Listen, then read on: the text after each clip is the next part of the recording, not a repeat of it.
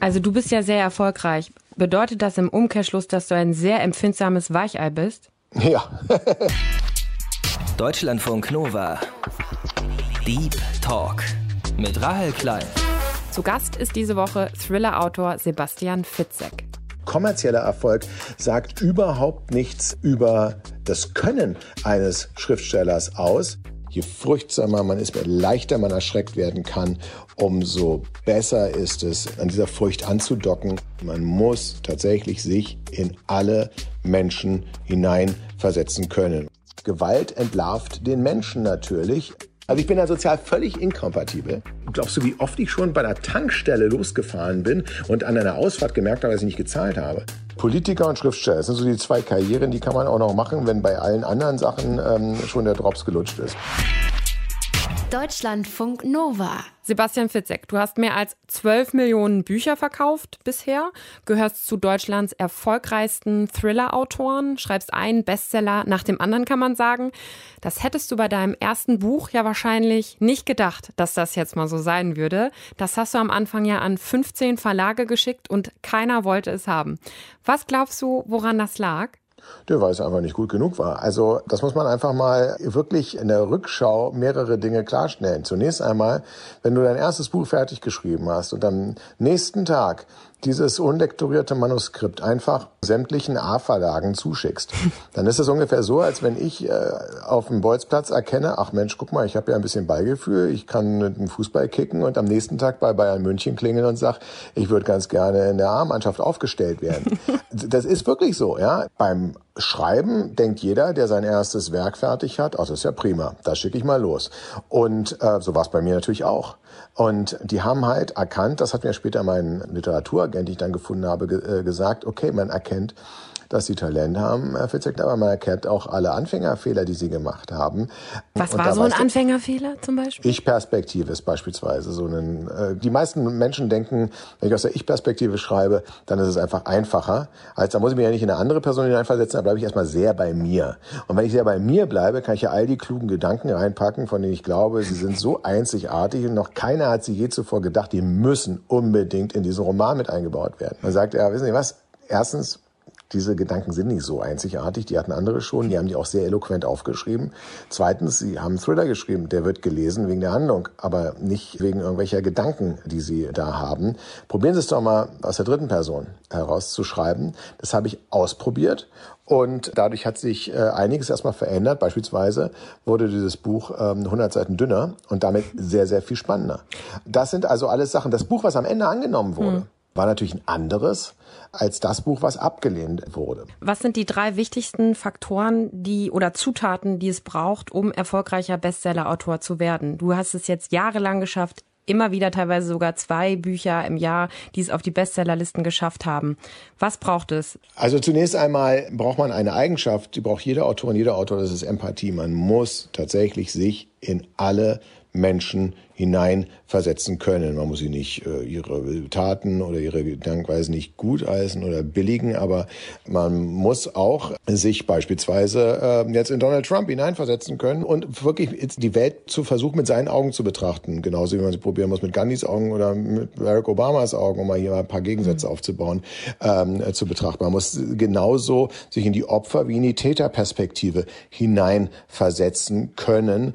Hier kommt hinzu, dass man als Thriller-Autor auch noch sehr äh, empfindlich und am besten ein Weichei sein sollte. Je furchtsamer man ist, je leichter man erschreckt werden kann, umso besser ist es, an dieser Furcht anzudocken und die Empfindungen, die man hat, dann eben auch auf das Papier fließen zu lassen. Wenn er abgestumpft ist, dann, dann, dann kann man darüber ja gar nicht schreiben. Also du bist ja sehr erfolgreich. Bedeutet das im Umkehrschluss, dass du ein sehr empfindsames Weichei bist? Ja, also äh, auf jeden Fall. Also ob das diese viel zitierte Angst vom, vom Zahnarzt ist, ich kann mir aber auch im Dunkeln extrem gut Angst machen. Ne? Und, ähm, okay, also das heißt aber, du, also Empathie braucht man und man muss, wenn man Thriller-Buchautor sein will, sollte man ja. am besten sollte man Angsthase sein. abgestumpft sein. Ja. Das ist genau der Vorwurf, den man hat. Man musst du nicht selbst eine Macke haben, wenn du sowas schreibst. Nein, wäre ich ein Psycho oder Soziopath, dann würde ich einfach nur schreiben, so habe heute jemand umgebracht und danach habe ich Müsli gegessen. Das wäre für mich ja ein und dasselbe. Von der Emotionalitätsschwelle her gesehen. Klingt so banal, aber es ist ganz wichtig, dass man ein Leben hat. Deswegen ist es nicht schädlich, wenn man erst mit späteren Jahren anfängt zu schreiben. Also es ist also so Politiker und Schriftsteller, das sind so die zwei Karrieren, die kann man auch noch machen, wenn bei allen anderen Sachen ähm, schon der Drops gelutscht ist, wie beispielsweise Sport, ne? schon mit 25 aussortiert wird. Eher schlecht, wenn man dann in meinem Alter jetzt, ich gehe jetzt auf die 50 zu, anfängt und sagt, ach, Stabhochsprung, das wäre doch was Schönes. Beim Schriftsteller ist es immer forderlich, man muss ein Leben haben, um darüber schreiben zu können. Und das vergessen kurioserweise vor allen Dingen immer wieder erfolgreiche Autorinnen und Autoren. Also ein Leben, das hat Sebastian Fitzek auf jeden Fall. Er ist 1971 in Berlin geboren, studierter Jurist, Vater von drei Kindern und hat früher auch mal beim Radio gearbeitet. Als er seinen ersten Thriller Die Therapie veröffentlichte, war er 34. Die Idee dazu kam ihm, als er im Wartezimmer beim Orthopäden auf seine damalige Freundin gewartet hat. Ja, und diese Frage, ob man als Thriller-Autor selbst auch psychische Probleme haben muss, wenn man sich immer in Psychopathen hineindenkt, die habe ich mir auch schon oft gestellt. Und auch, was das eigentlich über mich selbst aussagt, wenn ich solche Bücher lese. Aber dazu später noch mehr. Wir müssen zurück zu den Zutaten kommen. Okay. Also Empathie, man, dass man Leben haben ein. Leben ähm, haben. Was noch? Genau. Ähm, furchtsam sein habe ich ja schon erwähnt. Jawohl. Und dann muss man den Willen tatsächlich haben. Beim Autor ist es ganz, ganz äh, wichtig, dass man den Willen hat, das Ganze zu überarbeiten. Also die meisten Menschen ähm, schreiben halt einen ersten Entwurf. Das war schon wahnsinnig schwierig. Und dann schreiben sie es eh, dann, dann machen sie noch ein schönes äh, Deckblatt drauf, schicken es los und dann kommen die ersten Anmerkungen. Und gerade wir Deutschen, ein amerikanischer Kollege hat erst letztens zu mir gesagt, ach ihr Deutschen, komm, ihr habt den Goethe-Komplex. Ihr denkt immer, alles ist jetzt vom Genie heraus geboren, aber auch Picasso war auf der Kunsthochschule und hat erstmal lange, jahrelang gelernt, seine Technik. Und tatsächlich denkt man, gerade der Schriftsteller denkt, nee, also da gibt's ja keine Technik, das wäre ein Eingriff in seine künstlerische Freiheit. Also das heißt, man muss bereit sein, mehrfach auch an etwas zu arbeiten und Richtig. zu überarbeiten und nicht direkt und nach dem ersten. sich raufzuziehen, mhm. genau. Okay. Und man muss halt viel, viel, viel schreiben. Man muss nicht alles veröffentlichen, was man schreibt. Das ist ja, das ist jetzt auch nicht. Äh, aber naja, bei dir aber, könnte man äh, manchmal denken. Die ja, nee, nee, nee, äh, ähm, aber wichtig ist es eben, das Schreiben. Und nur durch das Schreiben wird man besser. Und man kriegt auch nur durch das Schreiben seine Ideen, die werden also auf Papier natürlich auch in der Balance zum Leben, was man haben muss. Also, wir fassen kurz zusammen die drei wichtigsten Zutaten. Empathie, man mhm. sollte ein äh, Leben haben. Das hängt ein bisschen zusammen, damit man weiß, worüber man schreibt und sich in Leute hineinversetzen kann. Wenn man Thriller-Buchautor werden will, dann muss man auf jeden Fall ein Weichei sein. Und dann ist das Dritte, dass man auf jeden Fall auch mit Niederlagen umgehen können muss, sozusagen, und bereit sein muss, das Werk immer wieder zu überarbeiten und nicht zu denken, ja. man ist das Genie, reicht eine Sache ein und es läuft. Das heißt, könnte jeder ein Bestseller-Autor werden, glaubst du? Nein, jeder kann ein Buch schreiben. Und jeder kann ein Buch schreiben, was gewissen Anforderungen genügt.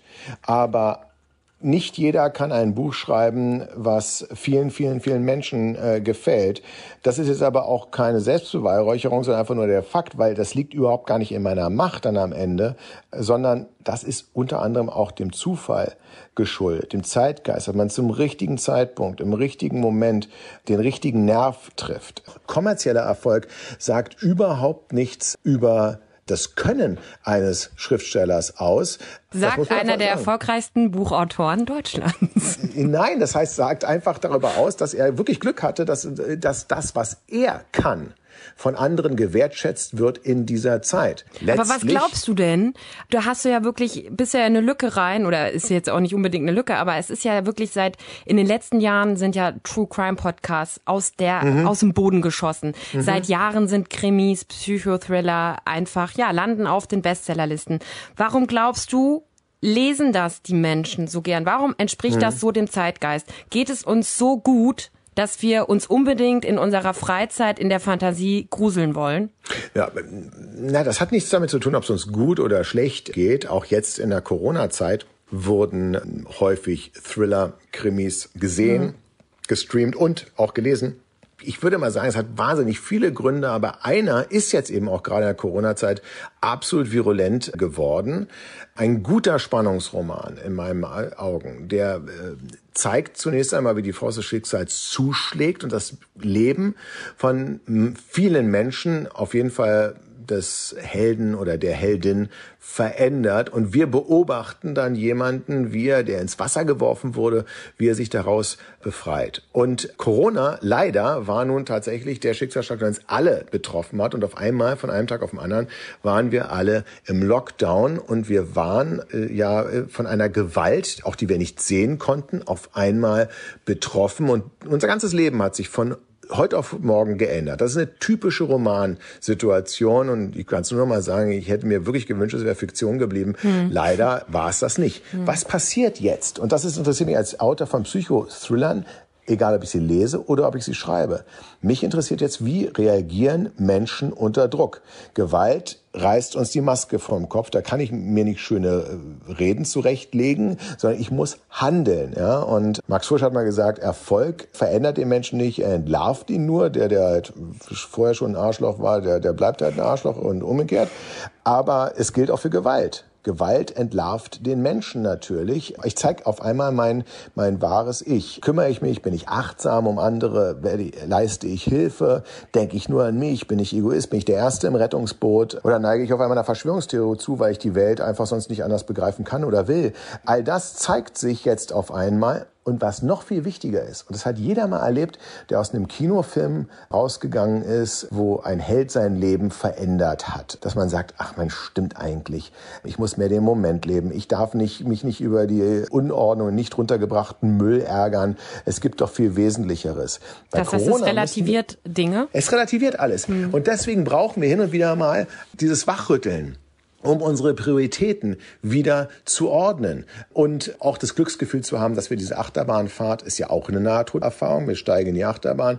Die wenigsten wollen da wirklich rausgeschleudert werden. Ist ja auch nicht so eine Frage, was, was reizt sie denn daran, fast zu sterben? Fragt auch keiner, äh, der in eine Achterbahn geht, sondern ganz im Gegenteil. Ähm, man will ja nicht sterben. Man hat eine Angstexposition, aber in einem sicheren Rahmen und am Ende sprudeln die Endorphine, weil man es überstanden hat. So aber ist ein guter Thriller auch konstruiert. Das heißt, wir begeben uns in einen guten Thriller, indem wir uns in eine Welt, die brutal und blutig ist, um dann froh zu sein, dass wir in einer schönen Welt leben? Um dann erst einmal zu sehen, Mensch, wenn mir das passiert wäre, dann würde ich die Zeit heute mit meinen Liebsten anders nutzen und nicht über so einen Quatsch diskutieren. Das hält der leider immer nur sehr kurz vor. Was Sebastian Fitzek da sagt, das ergibt schon Sinn für mich. In so einem Buch, das spannend ist, gruselig und uns unterhält, können wir in eine Welt abtauchen, von der wir am Ende wissen, dass wir wieder unbeschadet rauskommen. Und darüber sind wir dann froh. Und wir können anhand von fiktionalen Figuren auch Dinge über uns selbst lernen, wenn wir das denn wollen. Es ist also schon auch irgendwie beruhigend zu merken, dass das ganz normale Mechanismen im Kopf zu sein scheinen und man kein Soziopath ist, wenn man solche Bücher liest oder eben schreibt. Ich frage mich aber trotzdem schon, warum muss Gewalt oft so explizit beschrieben werden? Wenn man es wirklich mal rein seziert, ist der Anteil von blutrünstigen Szenen bei mir in meinen Büchern liegt der, ich würde mal sagen, bei fünf Prozent. Der Rest ist aber genauso grausam, weil mich interessiert nicht, wie der Täter ein Opfer entführt und foltert und tötet. In der Augensammler habe ich nicht einen einzigen Satz darüber geschrieben, wie der Täter in seine Augen einsammelt. In das Kind habe ich eine Szene, pf, da geht jemand nur eine Treppe hoch und das wurde als die Szene mir beschrieben, wo viele das Buch weggelegt haben, weil sie nicht mehr konnten, weil ihre eigene Fantasie auf einmal, und das ist manchmal noch viel schlimmer, einfach auf einmal durchgedreht ist. Und was ich mache ist, dass ich die Menschen vor ein Schlüsselloch stelle und sie hindurchblicken lasse. Und wenn mir jemand sagt, oh, es ist so grausam, es ist so finster, ich kann nicht weiterlesen, dann sage ich, du, das sind die Bilder, die bereits in deinem Kopf verankert sind, die ich hervorgeholt habe. Wenn mir Menschen sagen, und es gibt auch einige, die sagen, also der Blutzoll könnte da echt ein bisschen höher sein. Vor allen Dingen Frauen schreiben mir das immer. Gut, aber Hier du tust jetzt, jetzt so ein bisschen so, als würdest du nie gewalttätige, brutale Sachen, ich. weil ich, ich, ich habe hier auch ein Zitat immer und immer und immer wieder, bis die weißen Zähne in einer Blut- und Knochensuppe in der Emaille schwammen und man die graue mhm. Hirnmasse durch die aufgerissene Schädeldecke hindurch sehen konnte. Da stehst genau. du ja nicht vorm Schlüsselloch und guckst mal irgendwie rein und siehst nichts. Da ist doch, das ist doch explizit. Das, nee, ich sage ich nicht explizit, ich habe bloß gesagt, das macht so fünf bis zehn Prozent aus. Okay, dann habe ich die jetzt ähm, gerade raus. Ja, aber es, ja, nein, natürlich, nein, aber es ist auch genau wichtig, dass man bei bestimmten Gewalttaten tatsächlich komplett den Fokus darauf legt. Beispielsweise, wenn ich schildern will, wie jemand zur Selbstjustiz neigt, um das verständlich zu machen. Und damit will ich das nicht, ich will das nicht glorifizieren mhm. oder sowas. Ganz im Gegenteil. Ich bin ein absoluter Gegner der Todesstrafe. Ich bin ein absoluter Verfechter. Ich habe Jura studiert des, des Gewaltmonopols. Aber ich kann zumindest nachvollziehen, warum Leute in bestimmten Situationen auf einmal Dinge tun, für die sie auch dann zu Recht bestraft werden müssen, aber vielleicht in dieser Situation keinen Ausweg sahen. Mhm. Dann muss ich natürlich die Gewalttaten, die sie geschrieben haben, so nachvollziehbar wie möglich schildern und vor allen Dingen die psychische Gewalt, die sie hinterlassen. In dem Buch Abgeschnitten, was ich mit einem Rechtsmediziner zusammengeschrieben habe, mhm. Michael Zockers, da ist es beispielsweise, dass wir explizit äh, Gewalt schildern. Einerseits, weil wir eine Obduktion so genau wie möglich mal schildern wollten, wie sie wirklich abläuft, und zwar nicht so wie im Tatort. Und zweitens allerdings wollten wir, und das lernt man als Jurastudent schon im, im Strafrecht in sehr jungen Jahren, dass Vermögensdelikte bei uns nach wie vor sehr hart bestraft werden, zu Recht, aber im Umkehrschluss eben Delikte gegen die körperliche Unversehrtheit, wie es so schön heißt, häufig eben relativ lasch bestraft werden. Das hat eine historische Ursache, wollen wir es nicht zu weit äh, führen. Aber um diese Diskrepanz darzustellen, muss ich ein Vermögensdelikt gegenüberstellen gegen einen Delikt gegen die körperliche Unversehrtheit. Ich muss es zeigen. Ich kann es hm. nicht einfach nur behaupten. Aber gleichwohl hundertprozentig findest du auch Stellen bei mir in meinen Büchern, wo bei mir einfach die Pferde durchgegangen sind und ähm, ich, mir, ich mir meine eigenen Ängste von der Seele geschrieben habe, wo man dann im Nachhinein sagen könnte, okay, hätte man vielleicht auch ein bisschen softer darstellen. Bisschen too much. Da frage ich mich jetzt aber, ne, wenn du dann so tief in ein Buch eintauchst, du sagst, man braucht da viel Empathie, das ist ja ein bisschen wie bei einem Schauspieler, ne? Ich musste immer an Heath Ledger denken, wenn er in dieser Joker-Rolle so aufgegangen ist, ne, dass den das ja. psychisch ja auch total belastet hat, weil der ja. ja auch eher ein sehr, sehr, ja, emotionaler Mensch war, verletzlicher Mensch war. Wenn du von dir auch selber sagst, du bist eigentlich ein Weichei, kannst du dann überhaupt noch ruhig schlafen, wenn du dich so explizit dann mit bestimmten Dingen, wie zum Beispiel bei dieser Obduktion, damit beschäftigst, wenn du in so einer Schreibphase bist? Also gerade dann, mich halten ja eher meine Tagträume wach. Und das sind meistens eher wirklich familiäre Katastrophen oder Schreckensnachrichten, wo ich dann lange drüber nachdenken muss und dann auf einmal merke, also wie so ein Grübler, dem man in einer Psychotherapie rät, schreib dir mal deine Gedanken auf, verfasst die, dann hast du sie zwar nicht bearbeitet, nicht verarbeitet, aber du hast sie zumindest bearbeitet und kannst eventuell ruhig schlafen. So ist das bei mir auch. Wenn also bestimmte Horrornachrichten einen immer und immer wieder verfolgen, dann gibt es die Möglichkeit, man verdrängt das einfach, man probiert das zu vergessen. Das muss man ja im Leben auch häufig. Oder man stellt sich einfach diesen Ängsten. Und wann immer beispielsweise Kinder mit im Spiel sind, habe ich halt diese Ängste. Es gibt Menschen, die sagen, ich kann darüber nichts lesen, ich kann darüber nicht schreiben, ich verdränge das. Hm. Bei mir ist es halt andersrum. Ich, ich, ich schreibe das auf und kann danach entspannter durchs Leben gehen. Wie sehr schottest du dich dann in so einer Schreibphase ab? Also ist das dann wirklich so, dass du komplett Ruhe brauchst? Gehst du da an einen Ort, wo dich keiner stört? Oder wie muss man sich so eine Schreibphase, so eine Hochschreibphase vorstellen? Ja, ich schaufel mir dann tatsächlich so erstmal drei Monate frei, nachdem ich sehr lange über das Buch nachgedacht habe, nachdem ich ungefähr weiß, wie es laufen soll, nachdem ich so ein 20-seitiges Exposé habe, das sich immer beim Schreiben verändert. Nachdem also wirklich lange Zeit ähm, ins Land gegangen ist, setze ich mich dann ran und dann habe ich so drei Monate, wo ich auch jeden Tag schreibe. Also wo es keine Pause gibt, kein Wochenende, was nicht bedeutet, dass ich jeden Tag zehn Stunden oder so schreibe, aber eben soweit es irgendwie geht, um eine möglichst dichte erste Fassung zu haben. Ich habe eine ganz gute Eigenschaft, die ist sowohl gut wie auch schlecht für mein Umfeld. Einerseits schaffe ich es nämlich, sobald ich in der Schreibphase drin bin, mich schon abzuschotten. Das ist nicht so, dass ich totale Ruhe brauche. Man kann auch im Nachbarzimmer Musik laufen oder sowas. Also in meinem jetzt nicht so, es muss jetzt auch nicht unbedingt durchgesaugt werden, aber ich bin dann in meiner eigenen Welt. Da bedarf es, ähnlich wie bei auch einem Leser, Lesen und Schreiben hat extrem viel gemeinsam. Ne? Sehr einsame Tätigkeit. Mhm. Die wenigsten lesen ja jetzt mit 20 Leuten gleichzeitig ein Buch und unterhalten sich noch dabei. Hier ist es eben auch so, dass man vor seinem Laptop oder Computer äh, sitzt und dann bin ich in einer meiner eigenen Welt gefangen das bin ich eigentlich auch, wenn ich nicht vor dem Computer sitze in dieser Phase. Also mhm. ich setze mich dann irgendwie an den Esstisch und dann, dann höre ich aber auch nicht mehr zu. Ne? Dann muss die eine und dieselbe Frage dreimal gestellt werden, bevor ich eine Antwort ähm, gebe. Ich bin da sozial völlig inkompatibel mhm. und das hat den Vorteil, ich kann mich abschotten, ohne dass ich wirklich mich abschotten muss. Ich bin aber auch kein guter Gesprächspartner in dieser Phase. Und wie lange dauert das dann? Wie lange Ja, so bist du sozial, Monate. drei Monate lang sozial inkompatibel? Ja, ja, gut, ich meine, ich muss mich dann schon äh, zusammenreißen und dann bin ich ja dann irgendwann natürlich auch so. Also, aber genau in diesen Phasen, ne? Ich was, wie, glaubst du, wie oft ich schon bei der Tankstelle losgefahren bin und an einer Ausfahrt gemerkt habe, dass ich nicht gezahlt habe? Ja, also zum Glück habe ich es immer, immer noch rechtzeitig gemerkt, aber irgendwann, ich baue jetzt schon vor, du merkst, wenn du eine Schlagzeile liest, Fitzek, ähm, Fitzek klaut bezahlt sein- nie, nie an der Tanke. Fitzek an der Tanke geklaut, es ist ja abgebrannt, wie schlecht muss es ihm gehen. Dann ähm, kann es aber auch sein, dass ich gerade über irgendeinen Twist oder eine Figur nachgedacht habe. Lass uns mal noch Sätze vervollständigen. Ich habe mir hier so ein paar Sätze ähm, Oh je. noch überlegt, die du mal kurz noch vervollständigen könntest. Ja.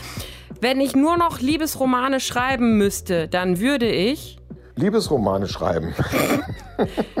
Wie kreativ. ja, aber was, ich kann ja da nichts anderes. Und, und ich würde ähm, wahrscheinlich verzweifeln. Aber ähm, ich muss ja da durch aus irgendeinem Grund. Der Titel meines ersten Liebesromans wäre. Orangen haut man nicht. Ich hatte mir mal eine, eine Autorin nämlich diesen Titel gesagt. Sie würde, wenn sie mal ein Buch schreiben würde, wäre das der Titel. Ich finde den Titel genial. Aber sie kann überhaupt nicht schreiben. Also sie, ähm, sie wird es auch nie veröffentlichen. Aber der Titel ist gut. Meine schlimmste Macke ist.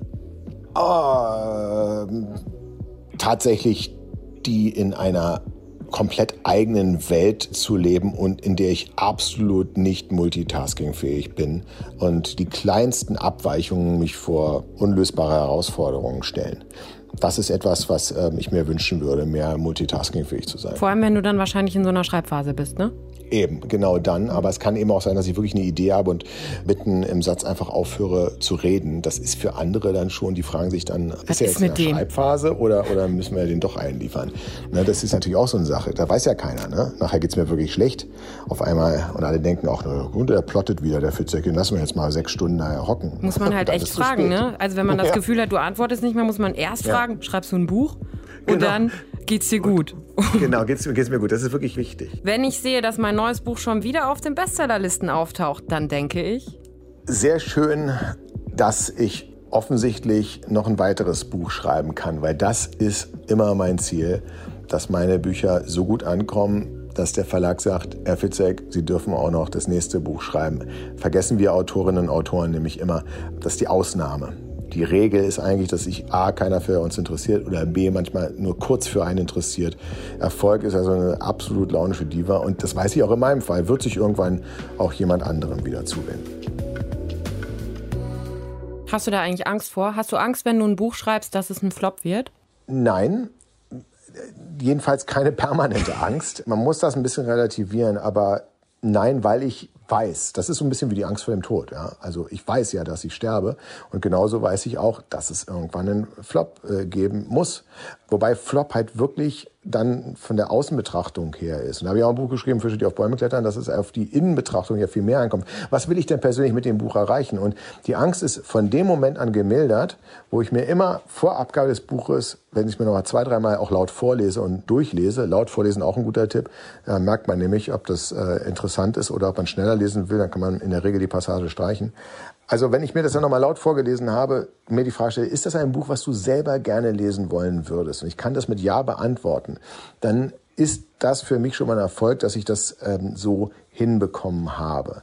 Was wirklich schmerzhaft wäre, wäre, wenn ich aus Kalkül heraus ein Buch geschrieben habe, woran ich glaube, das müsste doch jetzt den Nerv treffen. Ich finde es selbst nicht so dolle. Und dann geht's auch noch den Bach runter.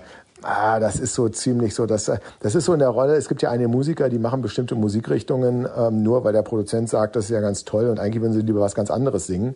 Wenn die dann auch noch mit dem, was andere einem sagen, Misserfolg haben, ich glaube, das ist ziemlich hart.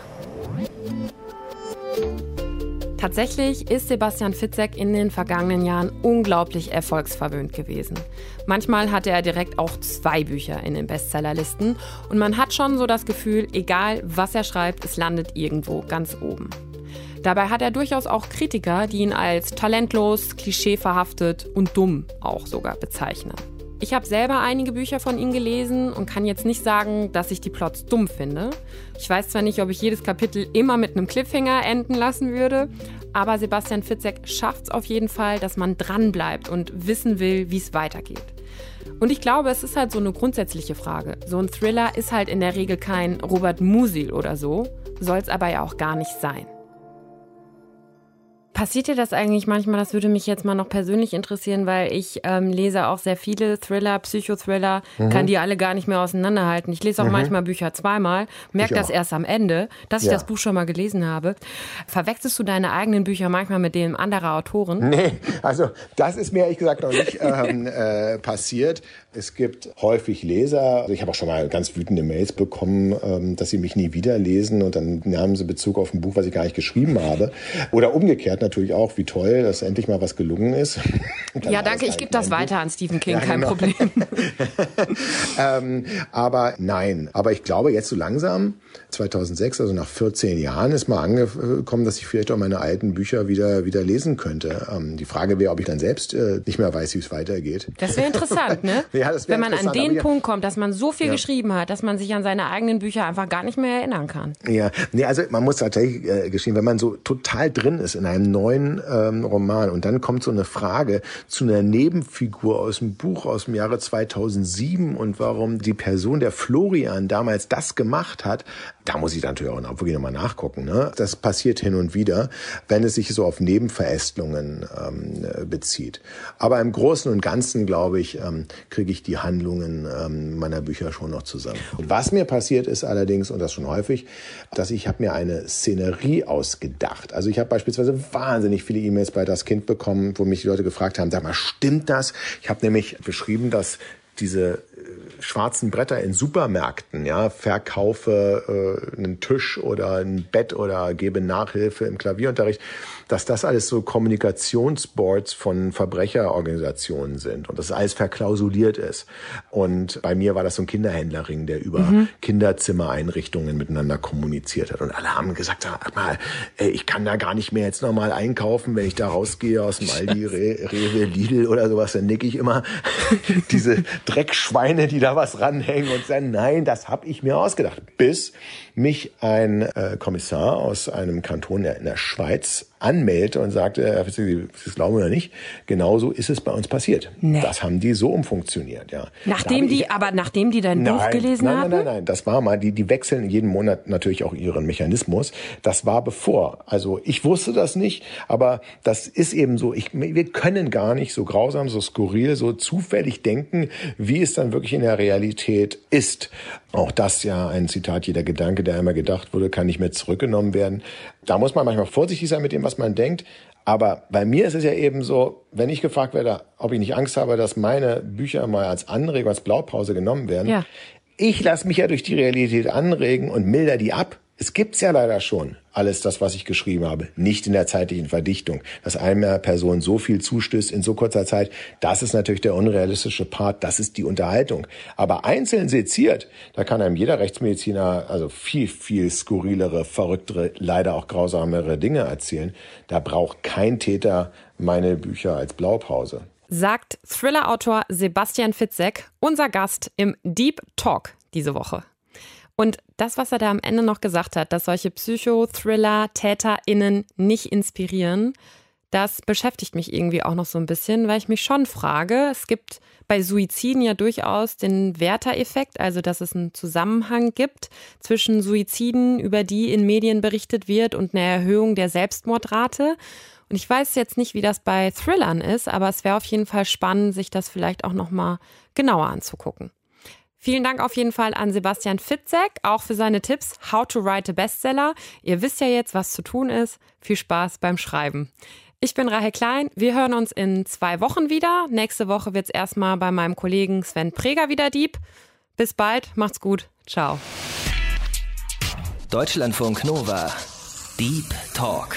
Jeden Mittwoch um 20 Uhr. Mehr auf deutschlandfunknova.de.